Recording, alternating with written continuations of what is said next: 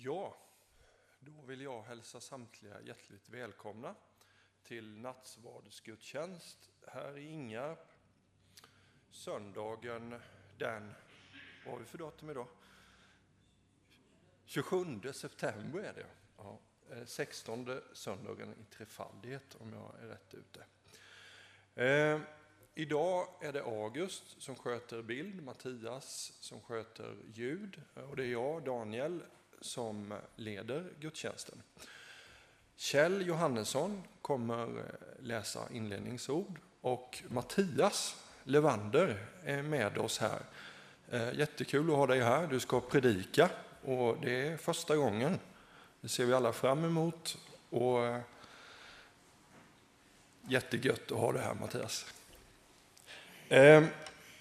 Innan vi går in i själva gudstjänsten här så tänkte jag ta pålysningarna här.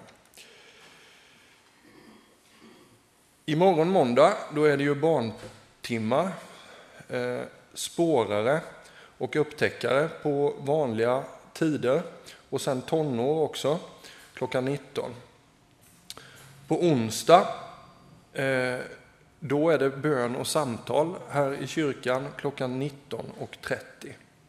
Sen nästa söndag då, då var det ju tänkt familjegudstjänst, men som ni säkert redan har hört eller förstått så eh, kommer inte det vara möjligt att genomföra av olika skäl. Eh, så nästa söndag är det ingen gudstjänst här.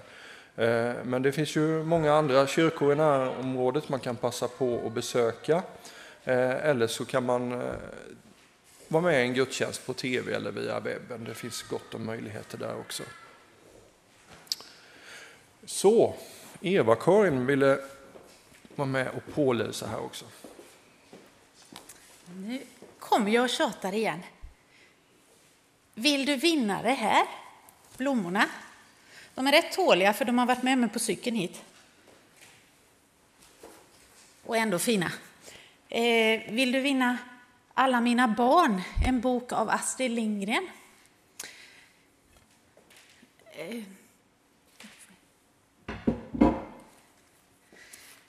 Astrid Lindgren sa, har jag lyckats förgylla en enda dyster barndom så är jag nöjd. Eh, förra året gavs den här boken ut. Den eh, kostar 200 och 100 kronor går till världens barn. Eh, man kan vinna den, blommorna. Eller ett fat.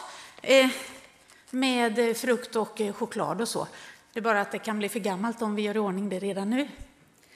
Tipspromenad finns uppsatt. Rundan, in mellan Blomdals och Jonliden och ut vid Pelles lada. Det ska bli sol idag. Den lilla stunden kan man hinna.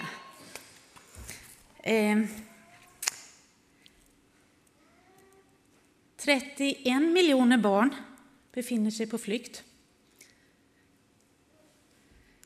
121 miljoner barn går inte i grundskolan. Oj, nu avslöjar jag ju svaren på tipspromenaden. Okej, okay.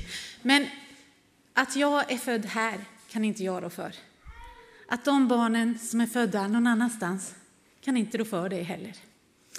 Men vi kan hjälpas åt och stötta och kan du inte eller vill du inte, hinner du inte gå tipspromenaden som är uppsatt till och med fredag, så kan du skänka pengarna ändå. Vill någon köpa boken? Om du inte har vunnit, du får väl kolla till efterdragningen då nästa helg.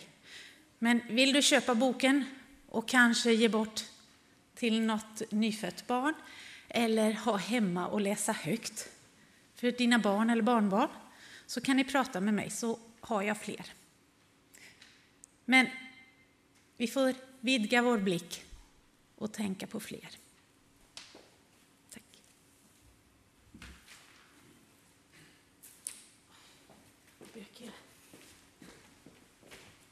Just det, de är skänkta från Spakar, Vi tackar, vi tackar Spakarps handelsträdgård för det och tack Eva-Karin för den informationen. Eh, jag sa inte det när jag inledde, men vi ska också givetvis hälsa alla välkomna som eh, sitter hemma och tittar via webben, alltså via Facebook. Eh, och även om du lyssnar i efterhand på vår podd så ska du vara hjärtligt välkommen och känna att du är en del i gemenskapen här. Ni fick en agenda när ni kom in i kyrkan idag eh, och den kommer vi följa. Det som inte finns i den, det kommer August se till så det kommer upp på väggen. Eh, så ska vi kunna känna oss trygga och följa med på den här resan som jag hoppas den här nattvardsgudstjänsten blir. Vi börjar med att gemensamt läsa ingångsordet. Och där det står L då, då är det ju jag som läser och A så är det alla. Hylla Herren hela världen, tjäna Herren med glädje, träd fram inför honom med jubelrop. Besinna att Herren är Gud. Han har gjort oss och vi är hans folk, fåren i hans jord. Gå in genom hans portar med tacksägelse. Kom till hans förgårdar med lovsång.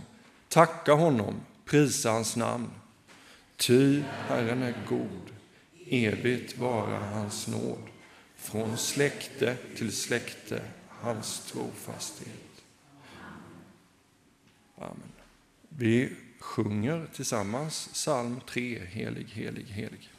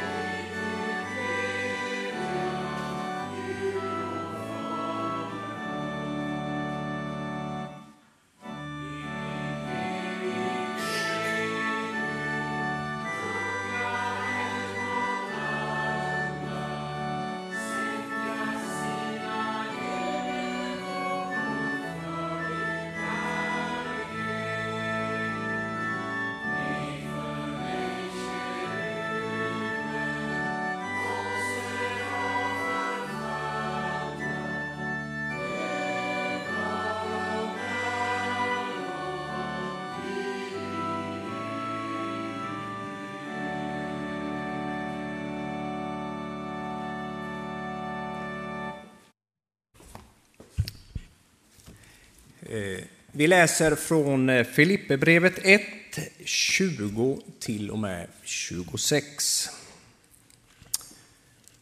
Jag väntar och hoppas att jag aldrig skall stå där med skam, utan att jag nu som alltid öppet skall våga lovprisa Kristus med min kropp, vare sig den ska leva eller dö.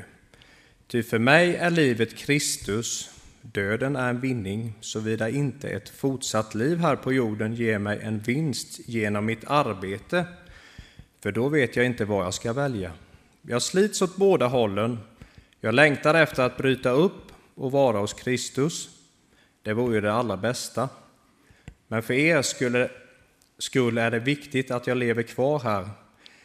Det är jag övertygad om, och jag vet att jag kommer att bli kvar och stanna hos er alla för att hjälpa er till framsteg och glädje i tron. Och genom mig, genom att jag kommer till er igen, ska ni bli allt stoltare över att tillhöra Kristus Jesus. Vi knäpper händerna. Tack käre far för allt gott som du ger oss. Tack käre far för att vi får leva och bo i Sverige. Jag ber dig för gudstjänsten idag. Öppna våra hjärtan. Var med Mattias som ska predika. Du är den störste.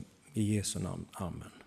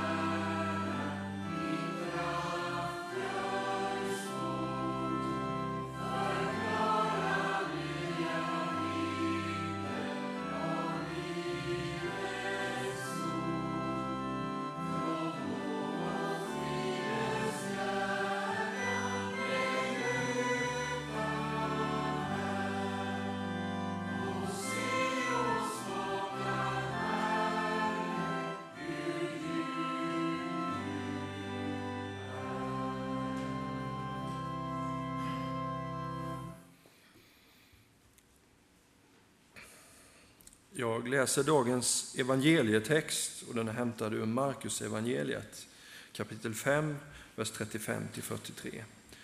Medan Jesus ännu talade kom det bun till synagogeföreståndaren från hans hem. Din dotter är död. Du ska inte besvära mästaren längre. Men Jesus, som hörde deras ord, sade till föreståndaren, var inte rädd, tro bara. Sedan lät han ingen mer än Petrus och Jakob och hans bror Johannes följa med, och de gick hem till föreståndaren. Där såg han upprörda människor som grät och klagade högt. Han gick in till dem och sade, varför ropar ni och gråter? Flickan är inte död, hon sover. Då skrattade de åt honom. Men han körde ut allesammans och tog med sig flickans far och mor och lärjungarna och gick in där hon låg. Så tog han barnets hand och sade Talita koum. Det betyder lilla flicka, jag säger dig, stig upp. Och genast reste sig flickan och gick omkring. Hon var tolv år gammal. De blev utom sig av förvåning, men han förbjöd dem att låta någon veta vad som hade hänt. Sedan sade han åt dem att ge flickan någonting att äta.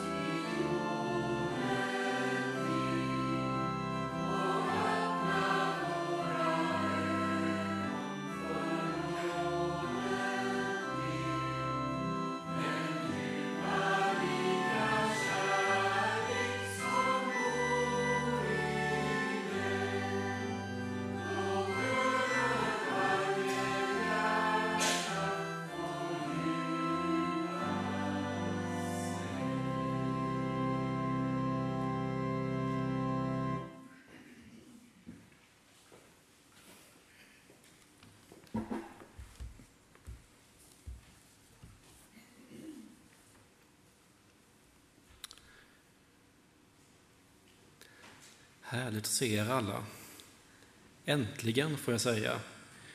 Det är första fysiska gudstjänsten som jag medverkar på här sedan jag blev anställd. Så än en gång, äntligen, säger jag. Och jag vill också ta tillfället i akt att rikta ett tack till er. Som eh, flera av er säkert vet så har jag och min familj gått igenom och går igenom en period av sjukdom just nu. Vilket ju då har lett till att jag inte riktigt har kunnat genomföra min tjänst här på ett bra sätt. Men jag har inte upplevt någonting annat än förståelse och överseende från er som församling. Så jag tackar er för det. Och jag vill också dela en liten upplevelse som jag hade precis i början. För några veckor sedan när min hustru var inlagd på sjukhus så eh, hade Johanna delat vår situation på Facebook. Och vi hade med en liten uppmaning att be för oss. Och jag, och, det hade, och jag var med Alexandra på sjukhus. De hade släppt på besöksrestriktionerna. Och jag tänkte att jag skulle be för situationen som var.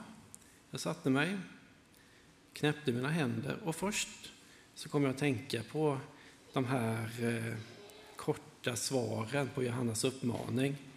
Det, det, var bara ett ”jag ber”. Det kunde vara knäppta händer, en sån liten emoj, eller vad det kallas. Men jag kom att tänka på det. Och sen vandrade min tanke vidare, så jag såg kyrkan här framför min blick och fick ett litet tilltal där.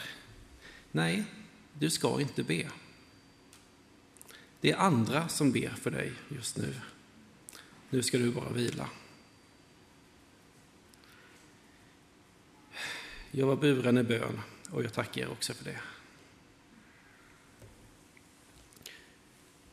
Japp, som ni vet så har vi ett litet tema på predikningarna under, under sommaren och hösten nu, Apostlagärningarna. Vi har kommit fram till Apostlagärningarna 22. Och det blir en rätt så gedigen textläsning här, för jag tänkte att vi, vi tar med oss hela texten. Och jag börjar. Eh, ni minns säkert från tidigare eh, eh predikningar att, ge, att, eh, att Paulus står inför en folkmassa och ska hålla ett försvarstal och vi slängs in där det här talet börjar. Bröder och fäder, lyssna på vad jag nu har att säga till, till mitt försvar. När du hörde att det var på hebreiska talade han till dem och det blev ännu tystare och han fortsatte. Jag är själv jude, född i Tarsos i Kikilien men uppfostrad här i staden. Hos Gamaliel har jag fått grundlig undervisning i vår färdenärvda lag. Jag har kämpat för Guds sak lika ivrigt som ni alla gör idag. Jag har varit dödsfiende till vägen och tagit fast både män och kvinnor och satt dem i fängelse. Det kan översteprästen och hela rådet intyga. Av dem fick jag med mig brev till våra bröder i Damaskus och reste dit för att också där fängsla folk och föra dem till Jerusalem där de skulle få sitt straff. Men under färden, jag närmade mig Damaskus, omgavs jag plötsligt mitt på dagen av ett bländande ljussken från himmelen. Jag föll till marken och hörde en röst eh, som sa, säga till mig Saul, Saul, varför förföljer du mig? Jag frågade, vem är du, Herre? Han svarade, jag är Jesus från Nasaret, den som du förföljer. De som var med mig såg ljuset, men hörde inte rösten som talade till mig. Jag frågade, vad skall vi göra? Vad skall jag göra, Herre? Och Herren svarade, gå genast till Damaskus. Där ska du få veta allt som du har utsätts att göra. Eftersom strålglansen hade gjort mig blind fick mina följesagare leda mig vid handen och så kom jag fram till Damaskus. Ananias, en from och lagtrogen man som hade gott namn om sig bland alla judarna i staden, kom till mig ställde sig vid min sida och sade Saul, min broder, öppna dina ögon och se. Och strax eh, kunde jag se honom. Han sade Våra fäders Gud har utvalt dig till att få kunskap om hans vilja. Se till att, eh, att se den rättfärdiga och till att höra hans röst. Du ska bli vittne, ursäkta, du ska bli hans vittne och berätta för alla människor om vad du har sett och hört. Tveka inte, åkalla hans namn och låt dig genast döpas och tvättas ren för dina synder. Jag hade kommit tillbaka till Jerusalem och stod och bad i templet, följa hänryckning och fick se Herren som sade till mig Skynda dig och lämna genast Jerusalem. Här kommer de inte att ta emot ditt vittnesbörd om mig. Jag svarade, Herre, då vet jag att i alla synagogor lät jag gripa och piska dem som trodde på dig. Och när eh, ditt vittne Stefanos fick offra sitt blod stod jag, där, stod jag och såg på, och jag tyckte att det, var, att det som skedde var riktigt. Och jag vaktade kläderna åt dem som dödade honom. Då sade han till mig, gå, jag ska sända dig till hedningarna långt borta. Ända hit hade de lyssnat. Men när han eh, sade detta började de ropa, bort med honom från jordens yta, en sån bör inte få leva. De skrek, slet sina kläder och kastade upp sand i luften. Kommendanten lät att föra in Paulus i, i fästningen och gav order att han skulle förhöras under prygel, så han fick reda på varför de skränade så mot honom. När man band fast honom för att piska honom sade han till officeren som var med, är det tillåtet att prygla en romersk medborgare som inte är dömd för något? Då gick officeren till kommendanten och anmälde saken och sade, vad är det du tänker göra? Den mannen är romersk medborgare. Kommendanten gick till honom och frågade, är du verkligen romersk medborgare? När Paulus svarade ja, sade kommendanten, jag betalade en stor summa pengar för att få detta medborgarskap. Jag fick det när jag föddes, sa Paulus. Det som skulle förhöra honom lät honom då genast vara, och kommendanten själv blev förskräckt när han insåg att det var en romersk medborgare som han hade låtit fängsla. Då kommendanten ville få klarhet om vad judarna anklagade Paulus för lät han nästa dag ta av honom bojorna, befallde att översteprästen och hela rådet skulle samlas och förde ner Paulus och ställde honom inför dem.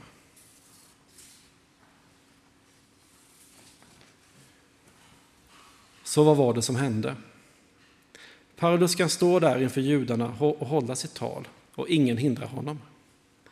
Det är ett vittnesbörd med mirakulösa inslag där Gud griper in på fantastiska sätt. Åskådarna verkar acceptera den saken. Han berättar om sin omvändelse där han gick från att vara de kristnas värsta fiende, ansvarig för förföljelser och avrättningar av oskyldiga, till att bli eh, en av Jesu främsta företrädare som utan förbehåll anstränger sig till det yttersta för att omvända folk till Jesus. Även detta verkar vara oproblematiskt. Han tar även upp teologiskt problematiska teman om ett möte med Jesus. Det är Jesus som faktiskt dömdes till döden av judarnas högsta råd och som uppmuntrade den romerska makten att genomföra dödsdomen, vilket de ju faktiskt också gjorde.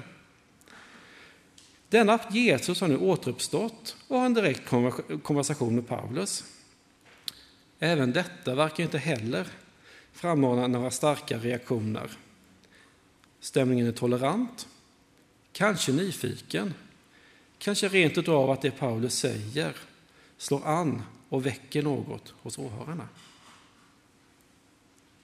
Men så genom ett trollslag förändras allt. Den, den tidigare så tillåtande stämningen förbyts mot fientlighet. Lugnet byts ut mot rasande gester och yttringar.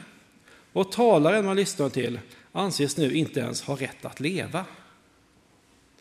Den lokala ordningsmakten tvingas ingripa och griper Paulus. Och det är inte omöjligt, som ni ser reaktionerna här, att de genom detta räddade hans liv. Och allt började med en formulering. Då sade han till mig, gå, Jag ska sända dig till hedningarna långt borta. Och sen brakade lös. Så vad var det egentligen som hände? Läser man Gamla testamentet ser man att judarnas historia är en historia av umbäranden. Folket formades i Egypten under slaveriets bojor. Det är ju de omständigheterna som Gud kallar dem. Därefter följer år av liv i öknen innan de äntligen kan träda in i det land som har givits dem åt Gud. Men det är inte bara att träda in i landet, utan landet måste erövras med vapenmakt innan israeliterna, som det benämndes under den här perioden, slutligen får sitt land. Men säg den lycka som varar. Efter århundraden av inre stridigheter och yttre fiender som väcker sig starkare och starkare besegras israeliterna. Först faller de nordliga delarna. De besegras av Assyrien. Slutligen faller också Jerusalem och de sydliga delarna. Och Israel blir nu ett lydrike assimilerat i Babylonien. Efter det har det så förblivit. Stormakterna har kommit och gått. Härskarna har bytts ut. Men judarna har alltid i mer eller mindre hög omfattning varit ett lydfolk under främmande makt. Så också nu, när Israel var en del av det romerska riket. Men trots alla omständigheterna har judarna alltid haft ett företräde framför alla andra. De har varit Guds folk. Det var de som utvaldes av Gud att vara hans egendom.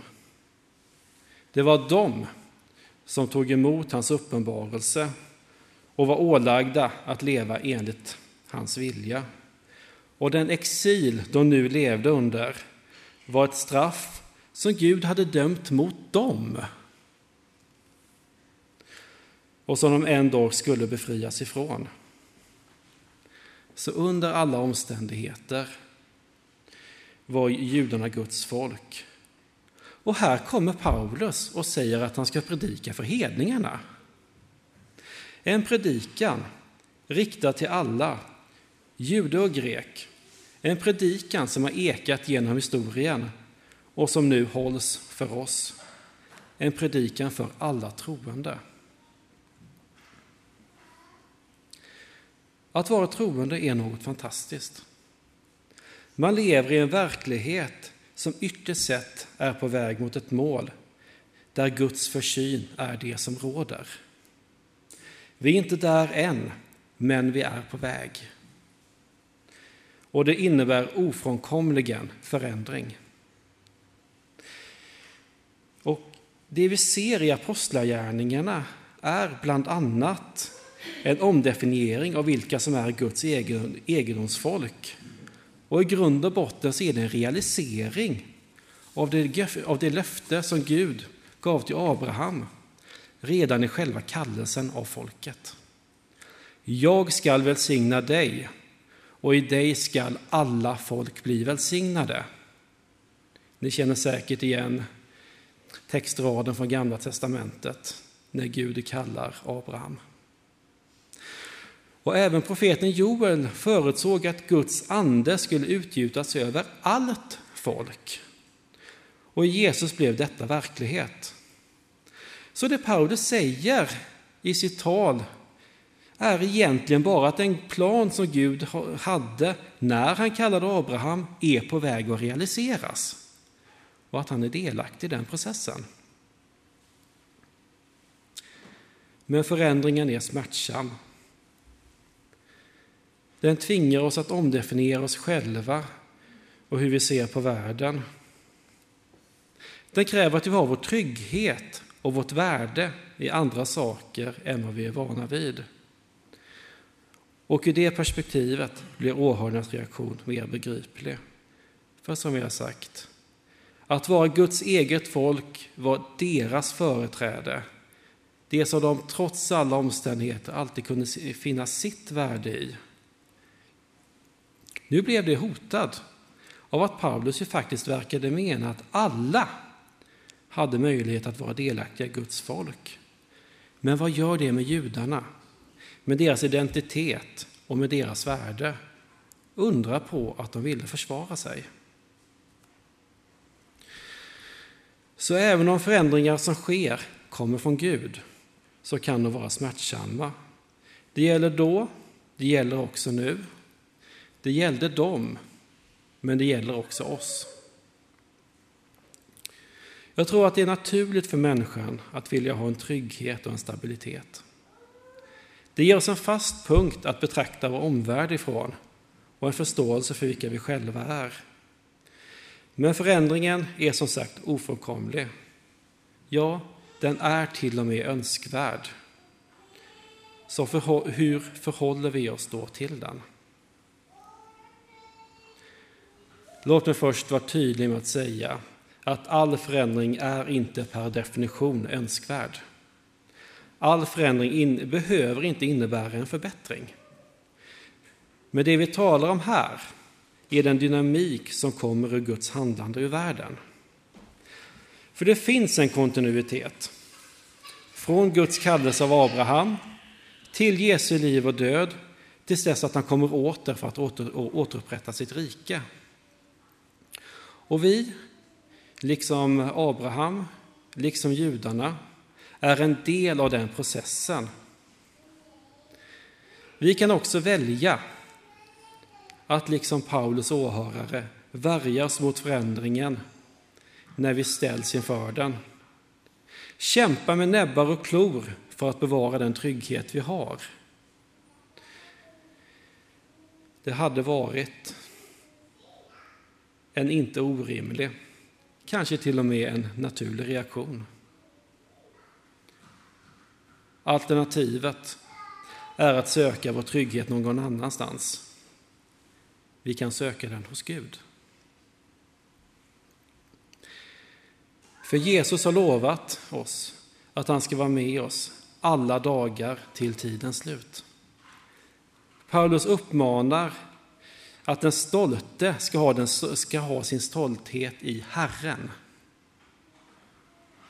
Och Jesus första uppmaning till lärjungarna var Följ mig.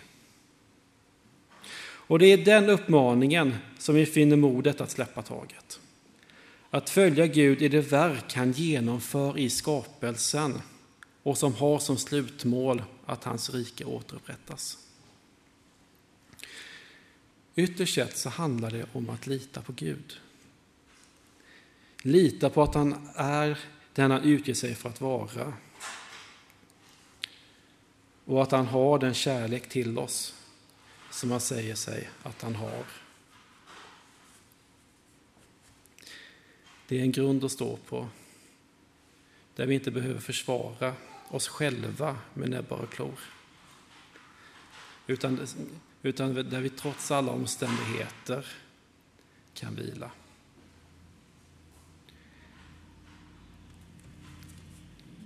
Kära himmelska Fader. Jag tackar dig för att vi är på väg mot ett slutmål där du är allt i alla. Jag tackar dig för, det, för historien och de skeenden vi lever i. Inte är meningslösa utan att de är ett sätt för dig att uppfylla ditt rike här i världen.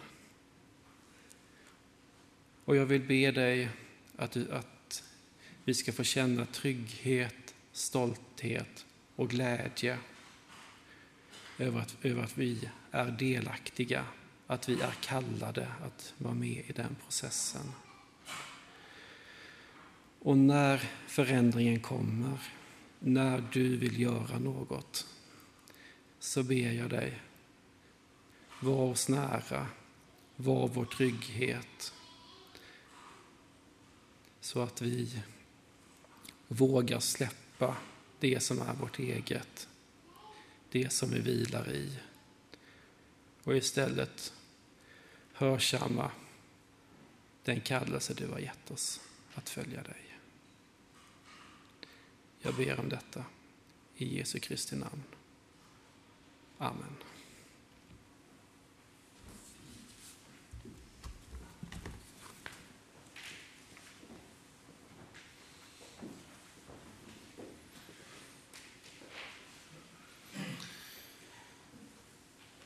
Då så ska vi eh, samla in veckoffret. Eh, och eh, offra kan man ju göra genom gåvomaten här utanför. Man kan göra det med hjälp av kontanter i kollektboxarna här nere. Eller så kan man swisha. Och då är det ju swishnummer 123 298 0282. Och all denna information finns också på baksidan av programbladet. Ehm, vi ska sjunga tillsammans. Ehm, och då är det psalm 285, det finns djup Herrens godhet, men först så ber vi för gåvorna. Kära Far i himmelen, jag tackar dig för att vi tillsammans får vara med och bidra bidra till den här församlingens verksamhet och till ditt rike, kära far. Jag tackar dig för varje krona som samlas in och jag tackar dig för varje givare. Och jag ber att detta ska få bli till välsignelse. Amen. Vi sjunger tillsammans.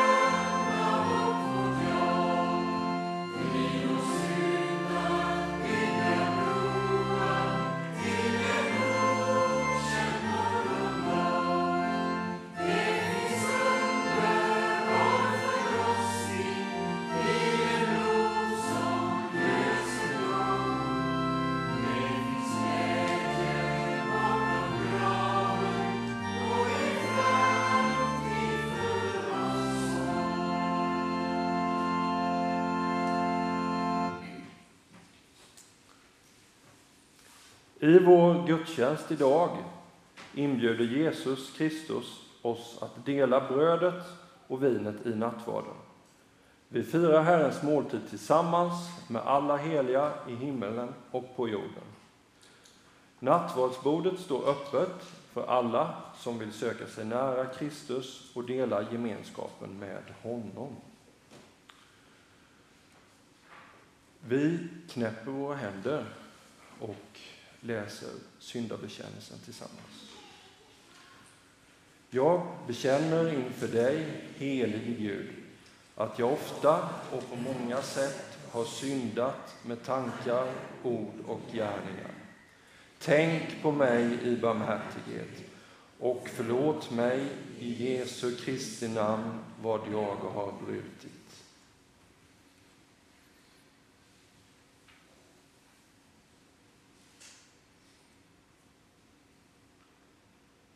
Till dig som ber om förlåtelse säger jag på Jesu Kristi uppdrag, i Faderns, Sonens och den helige Andes namn, du är förlåten.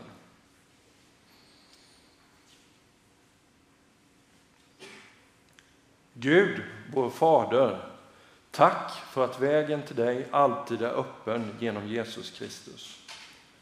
Hjälp oss att leva i din förlåtelse. Stärk våran tro, vårt hopp och uppliva vår kärlek. Och därför vill vi med dina trogna och med hela den himmelska härskaran tillbedjande sjunga.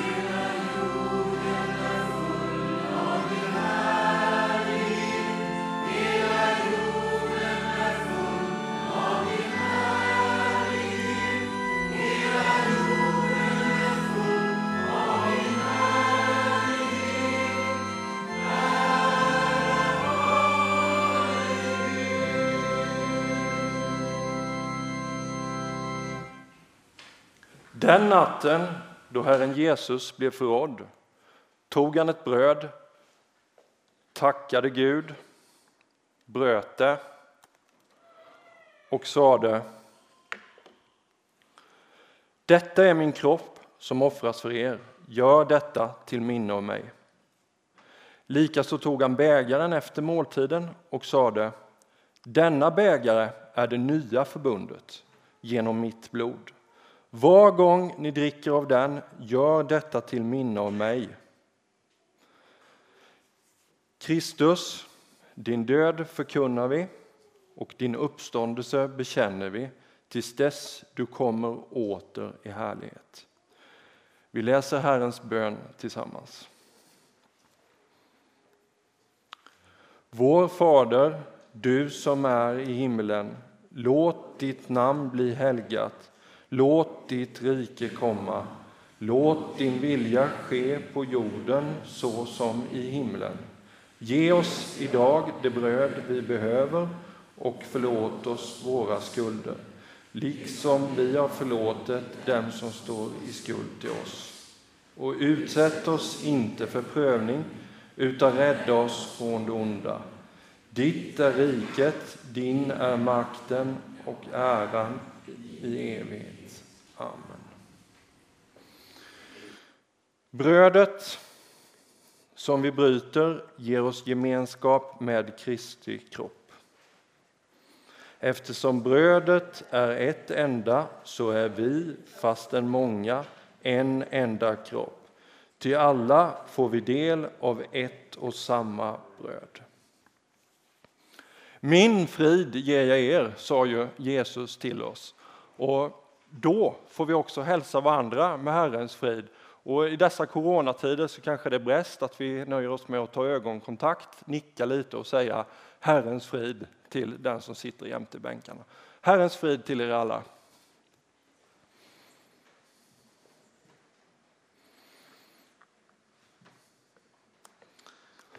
Då ska vi sjunga tillsammans psalm 433. Här är evangelium och så får jag be nattvardstjänarna komma fram här också. Så.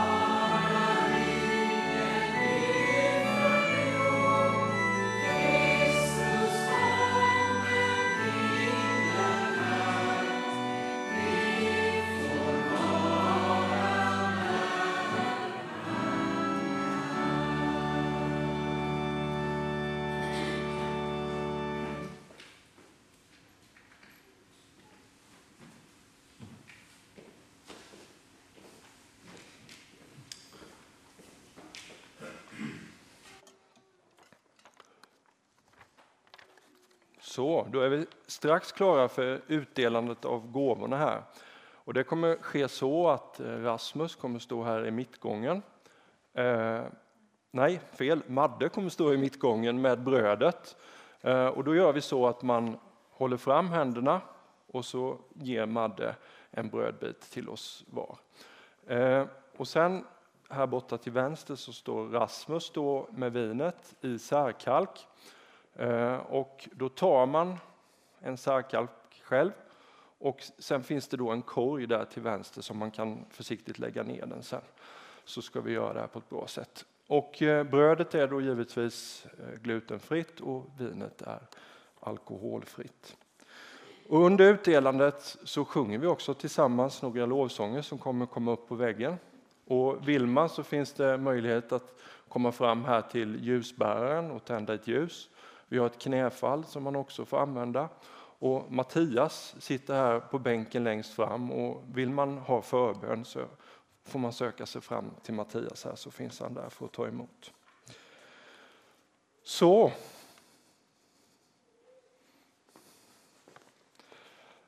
Allt är förberett. Välkomna fram. Och vi gör så ska jag säga med att vi tar en bänkrad i taget då, som går fram och tar emot gåvorna, sen går tillbaka och sätter sig och sen tar vi nästa.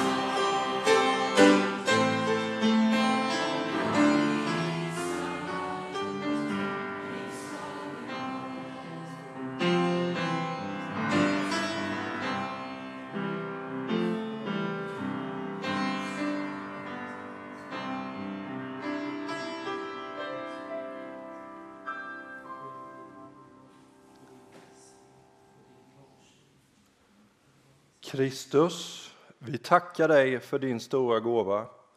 Du blev ett svar på vår bön, ett bröd för vår hunger. Hjälp oss nu att vara ett svar till dem som saknar vad vi äger i överflöd. Hjälp oss att höra det rop som du har hört, se den nöd som du har sett och tjäna den mänsklighet som du har tjänat. Visa oss, oss ditt bords hemlighet, ett enda bröd och en enda mänsklighet. Ja, kära far, jag tackar dig för att vi har fått dela den här nattvardsstunden tillsammans. Jag tackar dig för att det är möjligt trots pandemier och andra hinder. Och jag ber dig att det ska få vara till välsignelse för oss alla och för hela vår bygd. Amen. Som sändningssalm idag sjunger vi psalm 251, Vart jag går.